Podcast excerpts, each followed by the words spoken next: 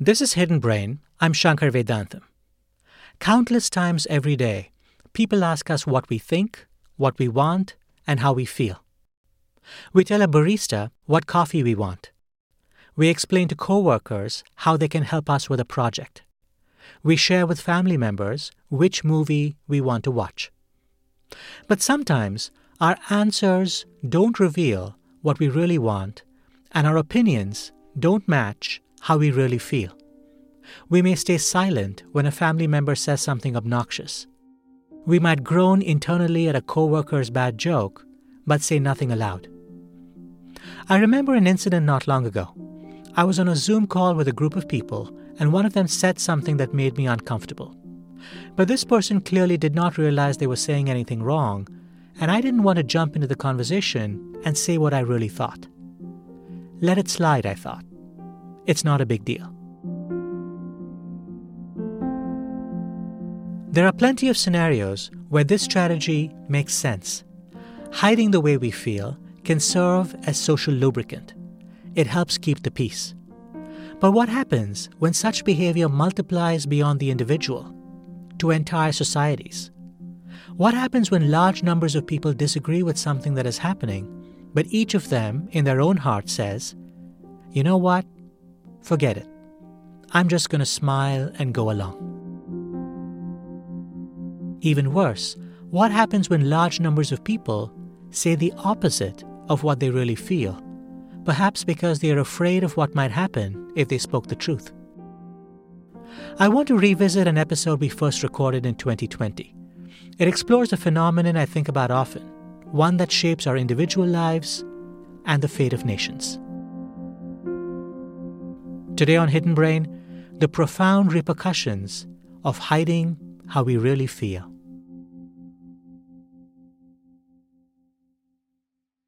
Support for Hidden Brain comes from Intuit TurboTax.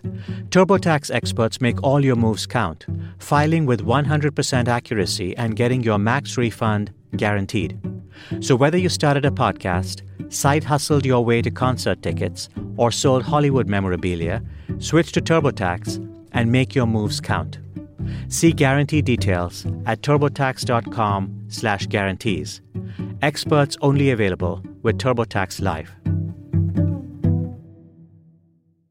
Support for Hidden Brain comes from Robert Half. Robert Half research indicates 9 out of 10 hiring managers are having difficulty hiring. That's why you need Robert Half. Robert Half's specialized recruiting professionals engage with their proprietary AI to connect businesses of all sizes with highly skilled talent in finance and accounting, technology, marketing and creative, legal, and administrative and customer support. At Robert Half, they know talent. Visit roberthalf.com. Support for Hidden Brain comes from NyQuil. It's your honeylicious cold and flu symptom helper, giving you powerful nighttime relief so you can catch some Z's. When you've got nighttime sniffling, sneezing, coughing, aching, and fever, NyQuil Severe Honey is on the case, giving you the best sleep you've ever had with a cold. When a cold keeps you up, try NyQuil Severe Honey flavor. Use as directed. Keep out of the reach of children.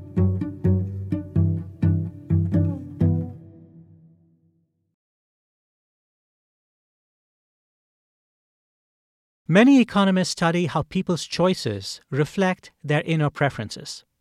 If I like one product rather than another, I buy the product I like. My behavior reflects my preferences. Over the past several decades, Duke University economist and political scientist Timur Kuran has studied how our outward behavior sometimes does not reflect our inner preferences.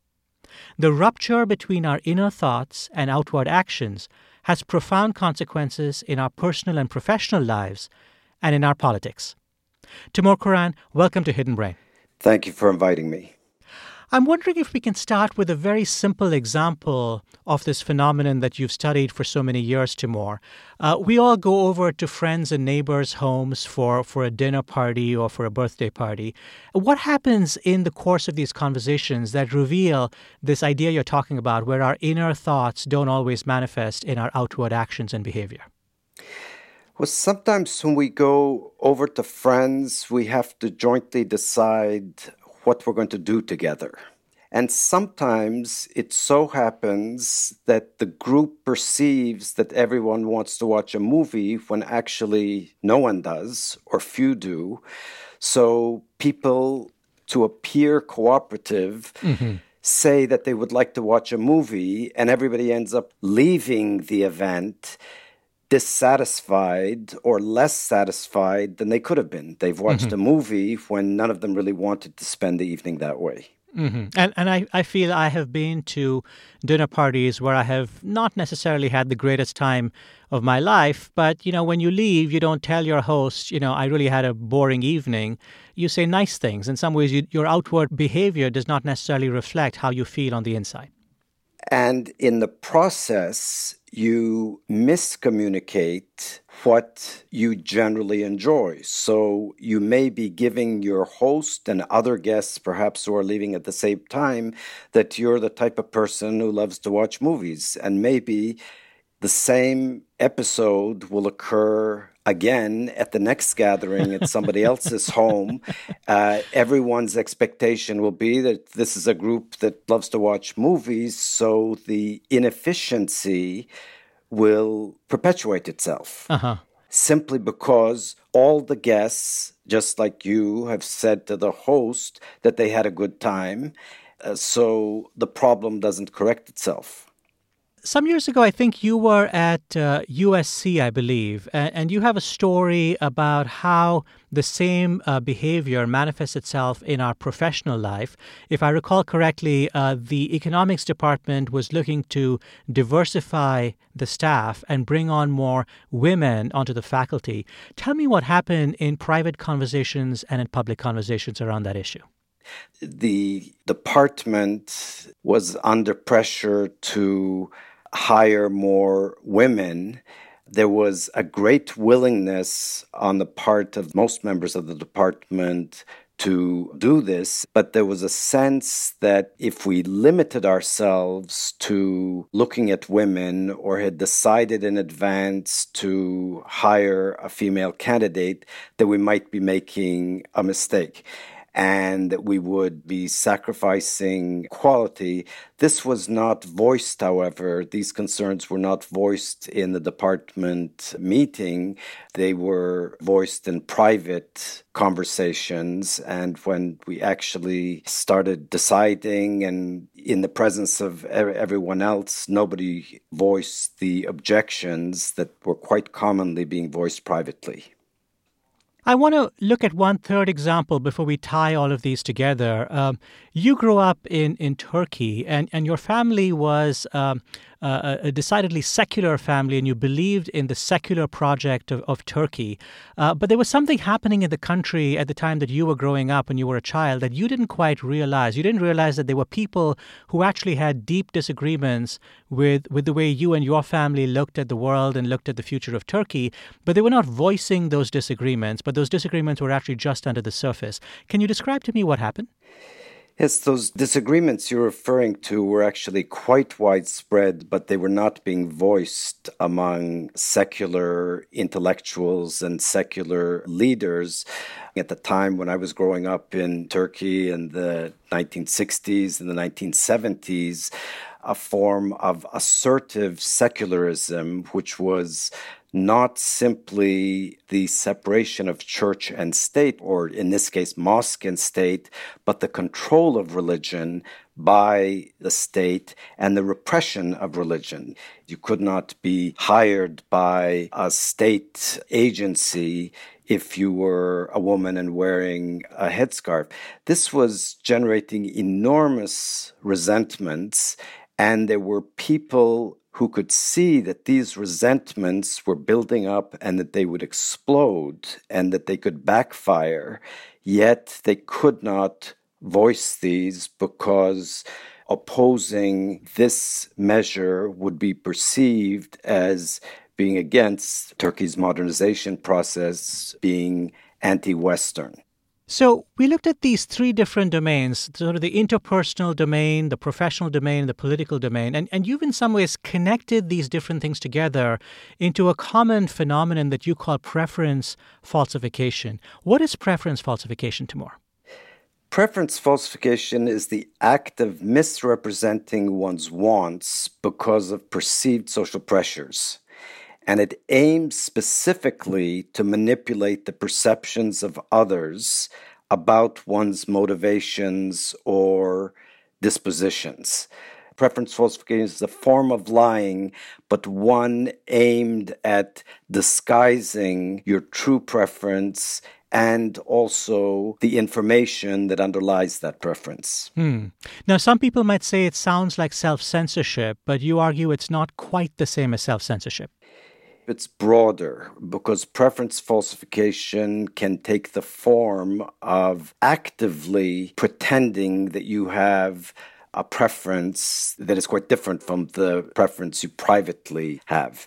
You may express your private preference to your spouse, to a close friend, and in public project a very different preference. That's mm. preference falsification. It's not simply going quiet. It's not simply deciding not to enter the conversation. It can involve entering the conversation on the opposite side of where you would like to belong.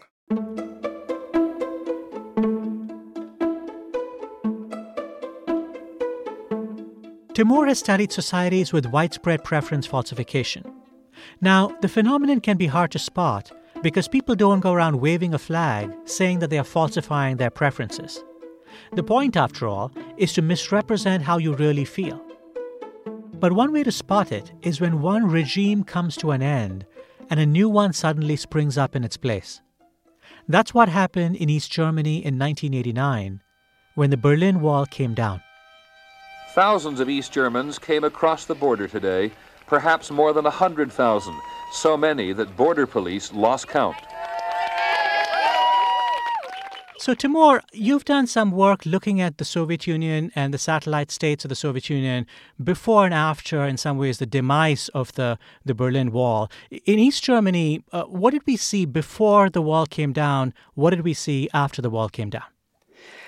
Before the wall came down, East Germans were almost unanimously supporting the prevailing regime.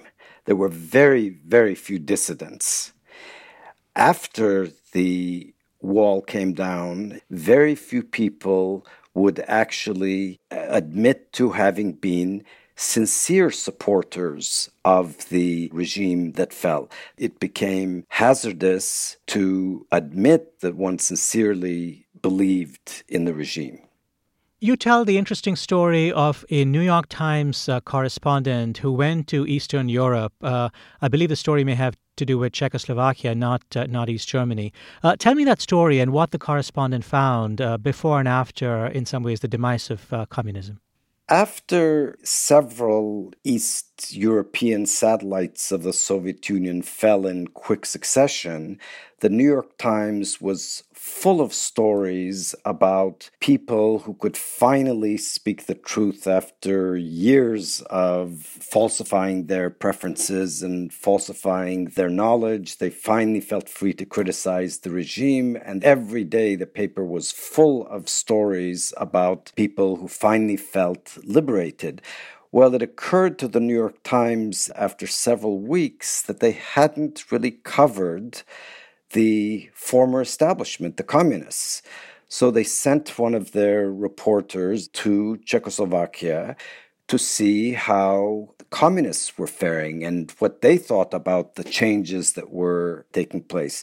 And in his first article he sent from Prague said, Well, I went looking for communists and I couldn't find a communist anywhere. Hmm and people who had made a career by rising in the Communist Party, running communist organizations, they were now all saying that they were not really communists at any point, that they were simply playing along in order to advance, in order to feed their children, in order to have a roof over their head. Mm. And, and, you see the same thing, of course, in other in other countries, which are not necessarily divided on you know on the lines of communism versus capitalism. You know, after Saddam Hussein fell in Iraq, it, it was hard to find people who were fans of Saddam Hussein. When a few weeks earlier, it was very hard to find critics of Saddam Hussein in Iraq, and probably the same thing in, in China before and after the revolution. You, you, you see the same patterns in in other countries too. Oh, absolutely. And in China, the people who had supported the Cultural Revolution wholeheartedly denied that they did that after the regime fell. In Iraq, people serving Saddam were doing so for the same reason that many Czechs and many East Germans and many Poles served their communist regimes without believing in the regime. There was preference falsification in Iraq too. Of course, it's difficult after a regime change occurs to separate the sincere believers from the preference falsifiers. When we come back, how leaders create preference falsification among their followers, and how dictators can get millions to fall in line. You're listening to Hidden Brain. I'm Shankar Vedantam.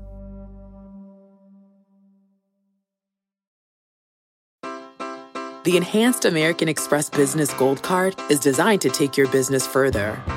It's packed with features and benefits like flexible spending capacity that adapts to your business, 24 7 support from a business card specialist trained to help with your business needs, and so much more.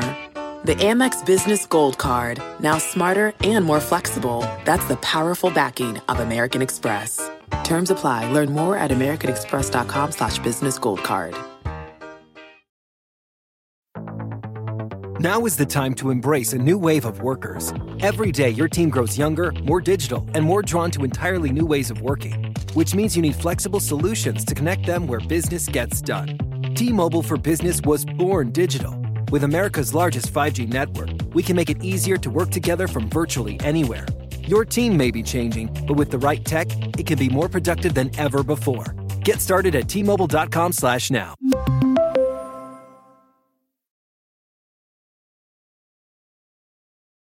This is Hidden Brain. I'm Shankar Vedantam.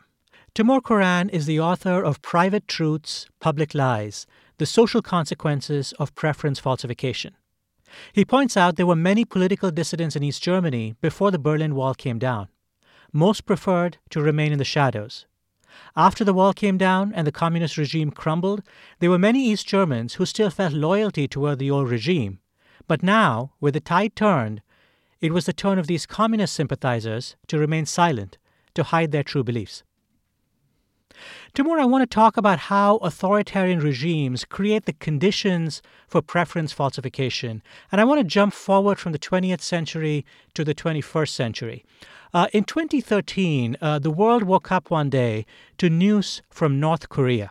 This morning, North Korea is reeling. Its Supreme Leader Kim Jong un completed a stunning power play Thursday against his uncle. North Korea's news agency announced the regime's number two man was executed for trying to overthrow the government. As Seth Doane reports, this high profile purge is unprecedented. Can you talk a moment both about what happened in North Korea, if you remember that incident, Timur, but also about the larger idea about the strategic use of violence in order to enforce preference falsification? I do remember that uh, episode. Uh, one of its effects was to make North Korea's dictator signal that absolutely anyone could be punished and punished severely for disloyalty. If Kim can execute a relative and do so without any due process. He could do this to anyone. Authoritarian regimes like that of North Korea limit dissent or eliminate dissent entirely also by blocking the emergence of a civic society. Individuals are not allowed to form groups that have any autonomy. The state controls everything. A second measure that these regimes used is to give people the sense that they are always being watched. There are cameras everywhere, there are informants everywhere, and people are encouraged to send information to the regime about signs of dissent to give the sense that no one is immune.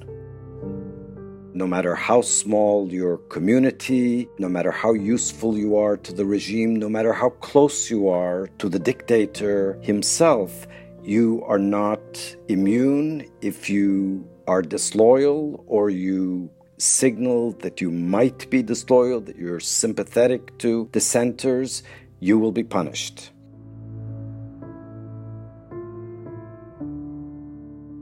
Hmm. You know, I, am remembering a video from that incident that was probably circulated by state media. And if I recall correctly, it showed uh, Kim's uncle uh, you know, this was a major party gathering with hundreds and hundreds of senior senior people in North Korea gathered, and Kim's uncle was basically, you know, grabbed from this you know this big meeting you know in full public view of all these other people taken outside the meeting and was shortly thereafter you know uh, you know given a trial quote unquote a trial and and then and then shot. Uh, and and you could argue you know if Kim wanted to get rid of his uncle he could have put his uncle on trial or had his uncle arrested at his home and then you know had a trial in secret and, and done all of this in hiding but in some ways, the very visibility of what happened, that you could not just take North Korea's number two man and have him executed, but you could take him from this meeting of all the dignitaries of North Korea, really sent a signal in some ways that, that no one was safe. And I want you to talk for a moment about the, the theatricality of the violence that is often necessary to enforce this kind of preference falsification. The choreography here includes not just the audacity of dragging Kim's uncle out of this gathering, but the fact that nobody in the audience objected. Hmm. Everybody, and these were powerful people who were part of the North Korean regime. There were military leaders, there were industrial leaders, there were major political uh, leaders. Nobody lifted a finger to defend the uncle. This is part of the theatrics to demonstrate to the entire nation that if you are disloyal, if you do anything that threatens the regime, nobody will come to your help because everybody is living in fear. Mm-hmm. This is part of the system of control. Saddam did something very similar, except it was even more dramatic. In one of the party congresses, he identified somebody in the audience, had them dragged out and shot in the hallway. And the entire party congress heard the shot and nobody made a move. And that was Saddam's way of communicating the same message. And of course, this was very widely publicized for the same reason that Kim widely publicized his execution.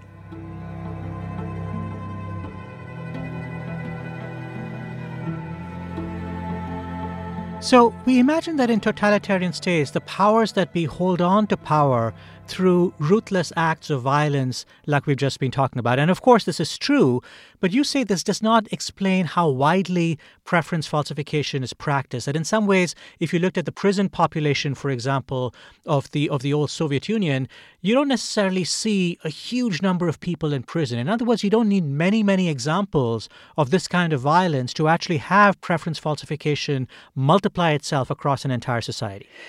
No, you don't. Of course, there were periods in the Soviet Union of massive violence. Uh, under Stalin, there were uh, millions of people who were either executed or sent to the Gulag archipelago in Siberia. This does happen, but when we look at Eastern Europe as a whole, and, and if we look at Soviet history, we see periods when there was actually very little violence.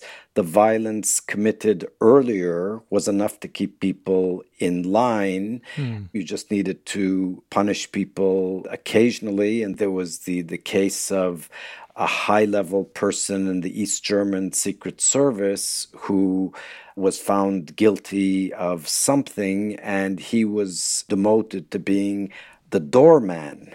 Hmm.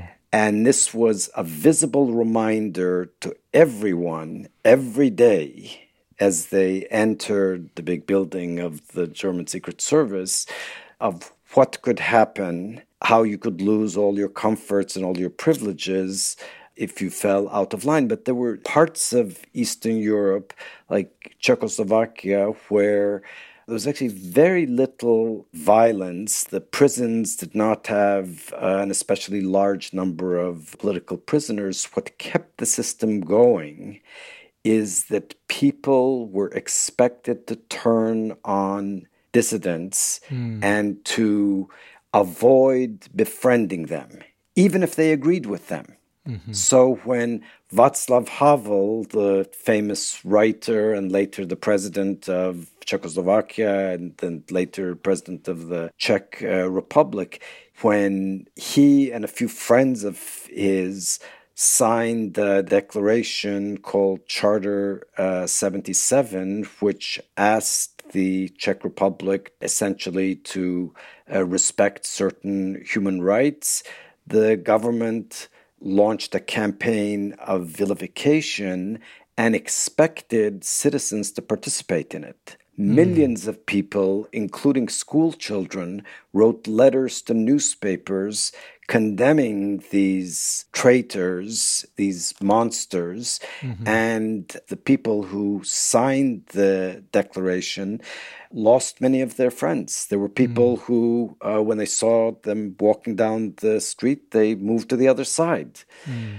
so as not to have to say hello to them. So, what sustained these East European regimes was not just the punishments that were delivered by the uh, regime. It was not just the oppression mm. of the regime, but there was actually people helping to vilify the enemies of the regime or the mm. perceived enemies of the regime. Mm. So, in, in some ways, people now are not just necessarily falling in line as a result of the fear they feel from the top. In some ways, they're becoming enforcers themselves. And in some ways, that's how the system perpetuates. The system perpetuates itself by turning the victims into victimizers. And everyone becomes complicit in this system of oppression, which also creates a great deal of guilt in people. Mm-hmm. One of the reasons why Václav Havel's friends would move to the other side of the road when they saw him coming is that it gave them pain to have to ignore Václav, not say hello to him, or, as the case might be, to have to say something insulting to him when they actually, deep down, they admired what he was doing and they felt ashamed that they were not part of this group of dissidents themselves. Mm. So each act of conformism, each act of preference falsification that is undertaken to buy some comfort becomes a burden on everyone else. It makes everyone else feel the need to issue similar signals. Mm. So, one of the profound implications of this theory is that it helps explain something that seems mysterious otherwise, which is when you look at different societies, the speed at which revolutionary change can sometimes unfold is often staggering. Uh, so even we talked about East Germany earlier, you know, more than three quarters of East Germans had not foreseen that the fall of communism was coming. Uh, mo- most people believed the regime was stable. Can you talk about this idea of how preference falsification in some ways conceals vulnerabilities in societies and allows in some ways for revolutionary change to happen? This was true in your own uh, native native land of Turkey. It's true in the you know the, the Islamic revolution in Iran in 1979. It's true in China. Many other places, the speed of change can be explained in some ways by the extent of preference falsification. Yes, in these repressive regimes, there are millions of people who are doing what is expected of them to signal that they are supporters of the regime when they actually are dissatisfied but they don't reveal themselves. Hmm. While they are becoming increasingly disillusioned, they are still going along, they are still informing on others. Hmm. But if a few people get to the point where they do say enough is enough, you get to the point where you're ready to jump in. But we hmm. don't know until a movement gets going, we don't see that actually the potential is there. Mm. So even the CIA did not see the East European revolutions coming. The mm-hmm. KGB did not see this. Mm-hmm. The dissidents themselves did not see it. As the signs of the approaching revolution started to multiply, Václav Havel was asked whether a revolution was coming. And he said, let's stop dreaming. He didn't mm. see it coming.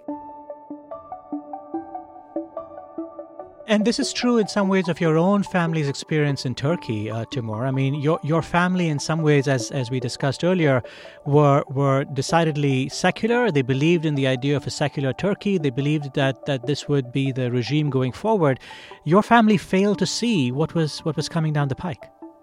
This is correct. And when I was growing up in Turkey, I failed to see what was coming, and I failed to see the resentments that were uh, building up. I bought into the notion that there were some obscurantists or very conservative Muslims who were backward thinking, but with modernization, their numbers would diminish and education would uh, solve the problem. There was nothing to worry about. I did not see at the time the pain that this was generating and the many resentments that it was generating that would cause huge problems for Turkey down the road.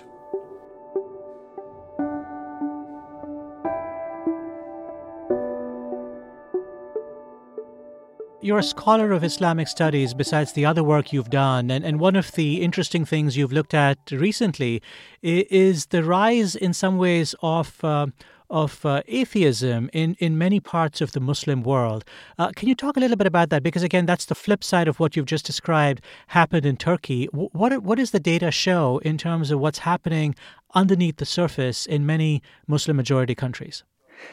The percentage of atheists and deists, people who classify themselves as believing in God but not in Islam, is rising. And the figures are startlingly high, even at religious schools, they are in double digits. Wow. In Iran, religiosity has fallen dramatically. The evidence from Saudi Arabia shows a rise in the percentage of atheists and people who have secretly converted out of Islam. None of this, of course, gets captured in public statistics, and you won't see it in outward behaviors but actually, what happened in Turkey is now happening in reverse. In the middle of the 20th century, it was genuinely religious people who were hiding their religiosity and pretending to be secular. Now there are many people who are actually secular, who are pretending to be religious, mm. or who no longer believe in God, or who no longer believe in Islam, but are pretending publicly to do so. Fear has changed sides, and the form of religious preference falsification has changed sides. It's just the same phenomenon, but the opposite side is benefiting. We've looked at preference falsification in North Korea, the Soviet Union, and other repressive regimes. It's clear that totalitarian states create ideal conditions for the formation of preference falsification. Many of us might imagine that countries with a free press, with protections for free speech, democracies, that these would not be nations where preference falsification flourishes. But is that true? When we come back, we'll take a closer look at preference falsification in the United States. You're listening to Hidden Brain. I'm Shankar Vedantam.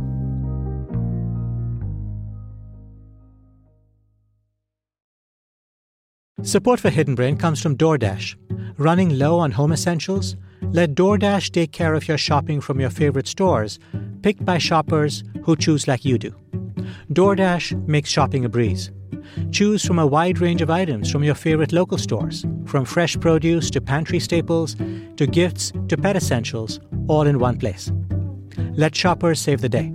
They prioritize quality and pick grocery items for freshness, just like you would. Millions of people trust DoorDash for groceries, pet supplies, gifts, well being, and more. So next time you're running low on essentials, get them delivered right to your door. Get everything you need when you need it. Use code BRAIN to get 50% off up to $10 value when you spend $15 or more at convenience, grocery, or select retail stores on DoorDash. For eligible users only. Terms apply.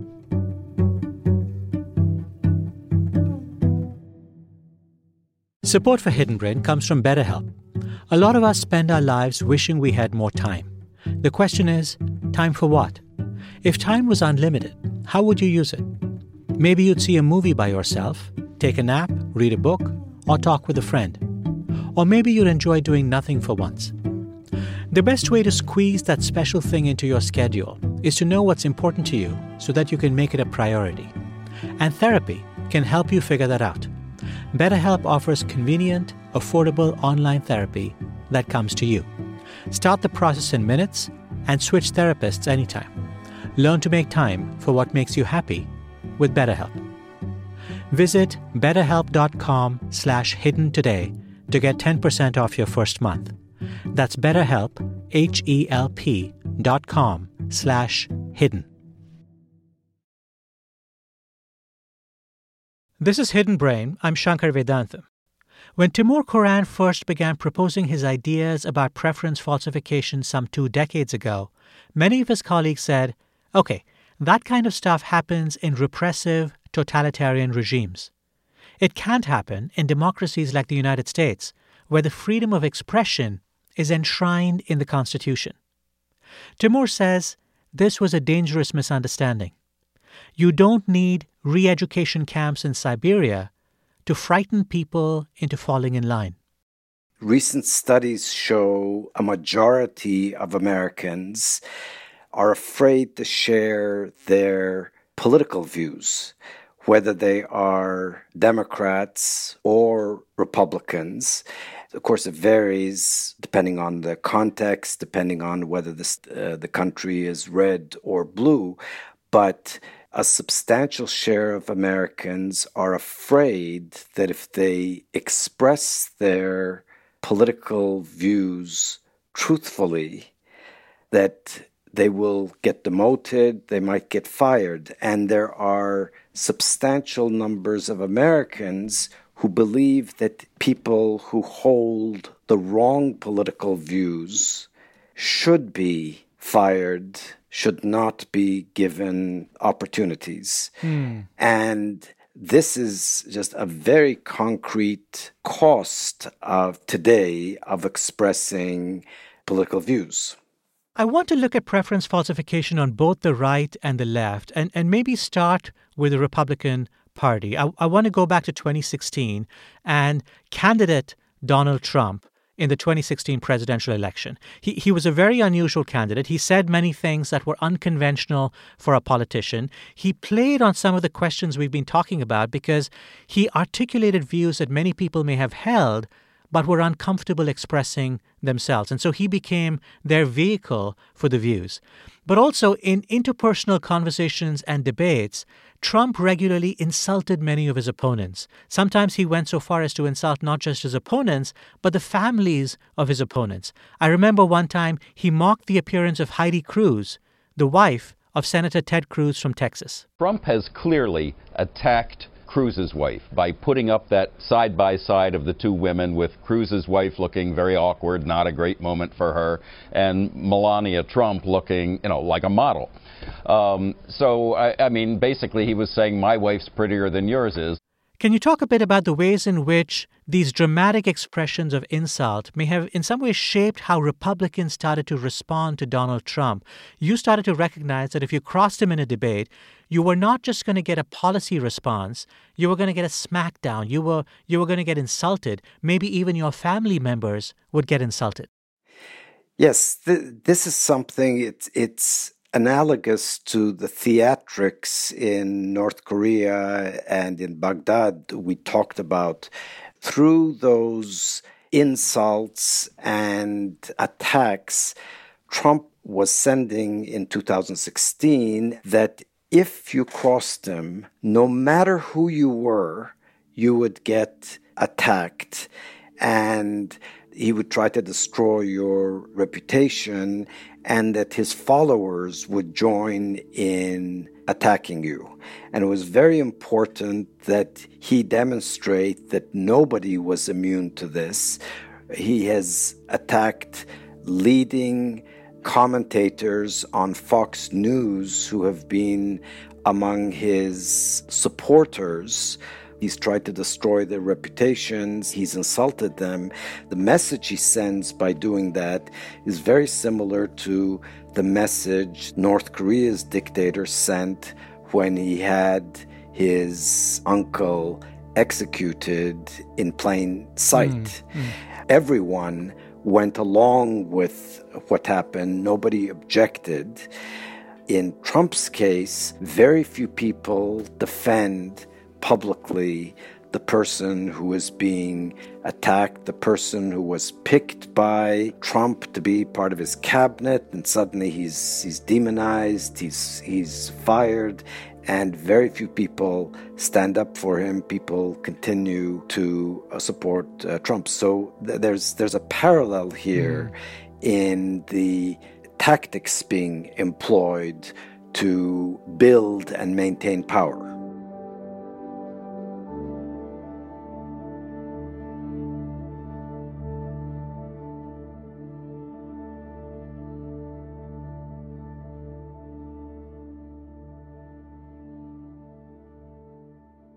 I want to play you a clip of Republican Senator Bob Corker chastising his fellow Republicans for being unwilling to cross President Trump, uh, even if that meant sacrificing their core beliefs about free trade policies. I would bet that 95% of the people on this side of the aisle support intellectually this amendment.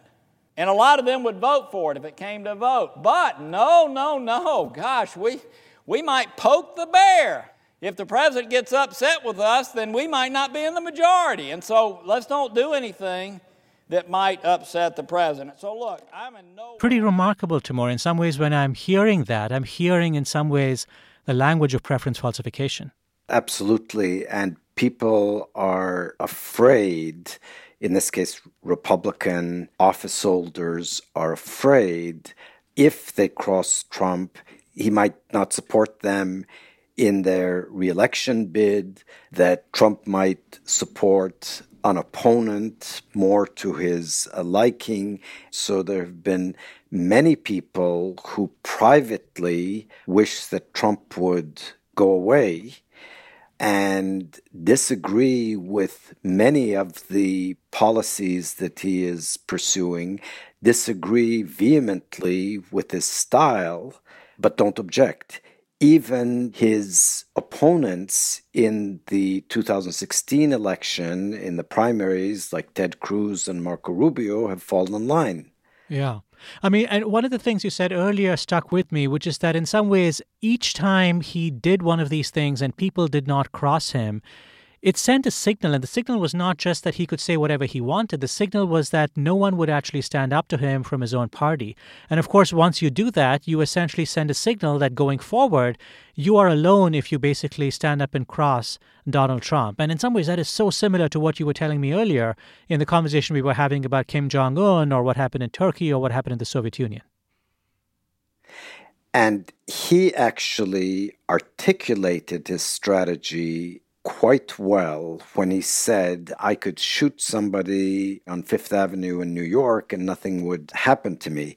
This was a signal he was sending to all Republicans not to cross him, that he could do anything to them, and the party would stay behind him. His reason for attacking McCain was also an element of this uh, strategy. McCain is a hero of both the right and the left. Uh, why, you might ask, would Trump, while he's running for president in 2016, go out of his way to criticize McCain as a loser for having become a prisoner in Vietnam. You would think that tens of millions of Republicans would be horrified by that. Well, his strategy there was to show that he could take on even a hero like McCain. Many observers, and I would include myself in the group, did not appreciate at the hmm. time. When he attacked McCain, I thought, well, now he's gone a step too far. He's lost the military vote, but he actually went up in the polls, not down. Timur says the 2020 election provides another case study in preference falsification among Republicans. Even after it became clear that Joe Biden had won the presidency and that the attempts by Donald Trump and his allies to overturn the election had failed, few Republicans came forward to voice their support for the truth. This is preference falsification in spades. Most Republican elites believe that Trump lost the election. It turns out that 88% of Republicans in general believe the election was stolen. Trump may continue whether he actively tries to run in 2024 or not. He may continue leading the party, and he may play a very important role in selecting not only the next nominee of the Republican Party, but also nominees in various uh, states. So many Republican office holders are at the moment just waiting to see what will happen. And while they are waiting, they are continuing to play this game of also supporting his efforts to overturn the result of the election. Let's look at an example of preference falsification on the left. Um, in 2020, uh, over the summer especially, the country was captivated by the Black Lives Matter movement, and this was especially true in, in California. In the 2020 uh, election, one of the things that was on the California uh, ballot, the ballot proposition for Californians was to vote on affirmative action. And I want to play you a little clip of what happened uh, in, in that ballot initiative. California voters soundly rejected Prop 16, which would have restored affirmative action and racial preferences. Every single major elected Democrat, Kamala Harris, Gavin Newsom, big labor unions across the state, big uh, organization, nonprofit organizations, all in favor of it, but the voters said no. Can you talk about this for a moment, Timur? That there was such support for Black Lives Matter in 2020, and you would think that a state that basically was strongly for Black Lives Matter would also support uh, affirmative action. But in some ways, it seemed as if the private preferences of Californians was not being revealed in the protests that we saw on the streets. This is not new. Affirmative action, whether it's racial affirmative action or gender based affirmative action, it has generally been unpopular even in heavily democratic states. This is what we find when we poll people, giving them anonymity.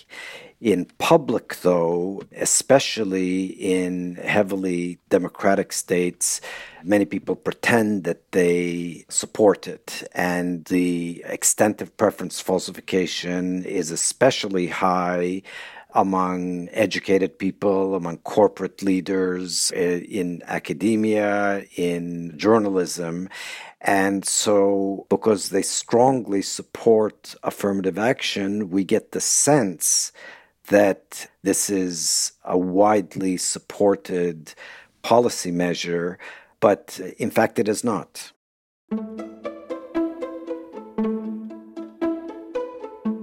So, between the 2016 and 2020 elections, uh, Donald Trump, who is widely seen as a misogynist by those on the left, lost support among men but held steady with women between the 2016 presidential election and the 2020 presidential election. Uh, Trump obviously was also seen widely by those on the left as a racist, but he lost ground among white voters and gained ground among blacks, Latinos, and Asians. Now, many of the differences between 2016 and 2020 are small, but it's revealing that Trump did not lose ground among the very groups who were said to be af- affected the worst by his presidency. There are lots of theories about why this has happened. Can preference falsification explain some of these outcomes, Timur?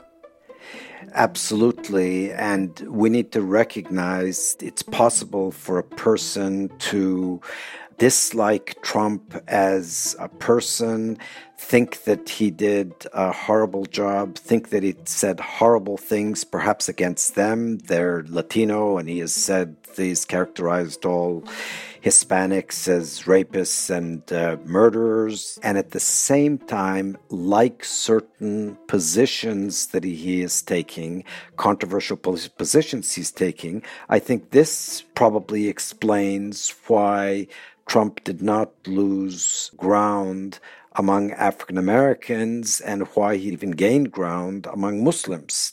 It's too early now to know exactly why these groups supported or increased their support for Trump. But I think that we're going to find out that these certain policies that the left dislikes and that Trump has very vocally supported and pursued probably played a role. They wouldn't admit it publicly, which is why the pollsters missed the rising support within those uh, groups, but probably these are the factors that drove the rise in Trump support. One of the really interesting things that you say uh, about preference falsification is that there are ways to express your discontent with a regime or with a new system, but you have to do it in a way that is subtle. And, and one of the ways you can do it is through humor. Uh, I want to play you a clip of the comedian Chris Rock uh, talking about uh, woke culture at uh, the Academy Awards where he was hosting. It's the 88th Academy Awards, which means this whole no black nominees thing has happened at least 71 other times. Okay? You gotta figure that it happened in the 50s, in the 60s, and black people did not protest. Why? Because we had real things to protest at the time. You know? We had real things to protest. You know, we're too busy being raped and lynched to care about who won Best Cinematographer. What's revealing here, Timur, is not just that he's making the joke, but that the audience is laughing, and this might not be an audience that's actually very comfortable with what he's saying. Can you talk a little bit about how humor sometimes is a marker of what's underneath the surface in many societies? Humor is used in repressive societies and in contexts where people feel constrained in what they can say or to signal that one is aware of certain contradictions without taking ownership of the preferences being expressed or the facts being pointed to. In laughing, they signal that they understand what is being communicated, but don't have to take ownership for it. Mm. So it's almost like the court jester role in, in sort of ancient times. I mean, the, the, the one person who could speak truth to the to the king was the court jester because it was understood that the jester was jesting and everyone can laugh and you can discuss sort of truths that are beneath the surface without uh, without being marched off to be executed. Yes, this is exactly the role that comedians play, and comedy flourishes in repressive societies and it tends to gravitate toward areas where we are uncomfortable speaking openly. To understand the areas where preference falsification is rampant, looking at the uh, comedy shows uh, is a good place to start. I'm wondering whether preference falsification is more likely to help people and groups who have strong views or extreme views rather than moderates. Uh, I, I, mean, if you if you think there should be, for example, zero immigration to the United States, you can call anyone who has even mildly pro-immigrant views, you know, a traitor. Uh, on the other hand, if you think that there should be open borders to the United States, you can call anyone who calls for any immigration restrictions a racist. I feel it's harder to do this if you have moderate views, precisely because moderation suggests a certain amount of flexibility, uh, nuance, or, or, or even compromise. Does preference falsification, you think, tend to drive moderation out of the conversation and reward extreme positions? It does, and it's one of the manifestations of it is the hyperpolarization we see in the United States uh, today. In both parties, we are seeing struggles between extremists and moderates, and it's the moderates who are finding it necessary to uh, falsify their preferences, to give up certain nuances in their arguments. And those individuals find it very risky to participate in debates because they get demonized by both sides. I'm wondering if you can talk a moment about what the consequences of this are. What are the consequences? I mean, we've seen in some ways how preference falsification operates and sort of the effects that it has. But what are the consequences? Can, should we just simply say, well, you know, different groups rise and fall, different things come to the fore at different times? What are the negative effects of preference falsification? What are the things that it doesn't allow us to do that a freer expression and sharing of ideas might allow us to do? One of the huge costs is that we can't have an informed debate. All sorts of ideas that might prove very useful don't get expressed. And uh, bad ideas don't get scrutinized because people are afraid of criticizing them. And sometimes there, on some issues, there are two extreme ideas that are surviving in different communities, one on the right, one on the left. Neither gets scrutinized, neither gets criticized. People who have reservations, people who have ways of improving the ideas, they don't express uh, themselves. Mm-hmm. Well, if the potential solutions, potential remedies don't get expressed, then nobody will build on them. Mm. So we've seen how how preference falsification has all these negative effects. I want to spend a moment talking about a couple of potentially positive effects of preference falsification. Can you talk a moment about how, in some ways, preference falsification might play a role in maintaining norms of decency and, and, mutual respect? Because, in some ways, we are afraid to cross one another. And this might go all the way back to the initial conversation we were having. You know, if everyone expressed everything they were feeling in their hearts, much social interaction would come to a grinding halt. Because if we actually told everyone what we thought of them, we would likely have very few friends left. That's true. And that you've pointed to one of the favorable consequences of preference falsification. We have friends who have bad taste in what they wear. We have friends who get terrible haircuts. If we expressed our preference, this would make it quite uncomfortable for them. And if everyone reminded us of all the things they didn't like about us all the time, it would be pretty uncomfortable for us. So, preference falsification is also an instrument of civility.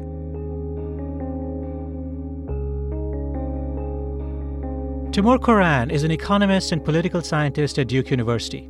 He's the author of Private Truths, Public Lies The Social Consequences of Preference Falsification. Timur, thank you for joining me today on Hidden Brain. Thank you very much for the discussion, Shankar. It was an honor.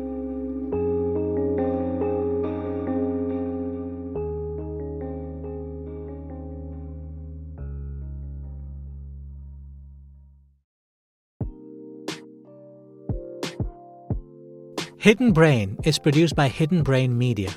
Our audio production team includes Bridget McCarthy, Annie Murphy Paul, Kristin Wong, Laura Kwerel, Ryan Katz, Autumn Barnes, and Andrew Chadwick. Tara Boyle is our executive producer. I'm Hidden Brain's executive editor. Our unsung hero for this episode is our former producer, Raina Cohen. Raina first introduced me to Timur Kuran's work while we were working on another episode. I've been fascinated by the theory of preference falsification ever since. Raina has also shaped many other Hidden Brain episodes. As a colleague, she was always thoughtful and kind. We miss her and are so grateful for all her contributions to our show.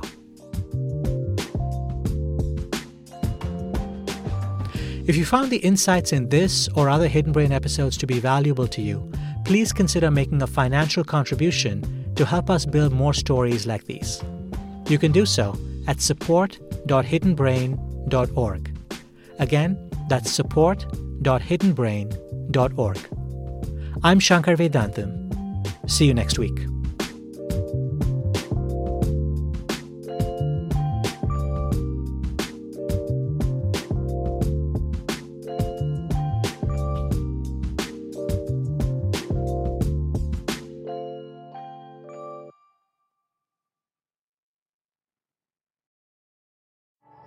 At Amica Insurance, we know it's more than just a house. It's your home, the place that's filled with memories. The early days of figuring it out to the later years of still figuring it out. For the place you've put down roots, trust Amica Home Insurance. Amica, empathy is our best policy. Want the same expert advice you get from the pros in the store while shopping online at discounttire.com? Meet Treadwell, your personal online tire guide that matches you with the perfect tire for your vehicle. Get your best match in one minute or less with Treadwell by Discount Tire. With my busy life, I use Shipt same day delivery to keep up. When I need a jar of extra creamy peanut butter delivered, I know my personal shopper Amber will come through. And if it's not on the shelf, she asks them to check the back. Shipt, delight in every delivery. Learn more at shipt.com. Chapter 1 Wayfair welcomes you to the neighborhood. Our hero, Tituss Burgess, ambled down the stylish street of an enchanting utopia. A woman waved from a chic lounger. Welcome to the neighborhood, she said, where Wayfair helps everyone create a home they love. Tituss stared in awe. Bohemian Boulevard, Trendsetter Terrace, Mid Century Circle. Tituss, hmm? you're reading the Wayfair catalog. Oh, you'll love Chapter 2. Wayfair's fast and free shipping saves a potluck. Wayfair, every style, every home.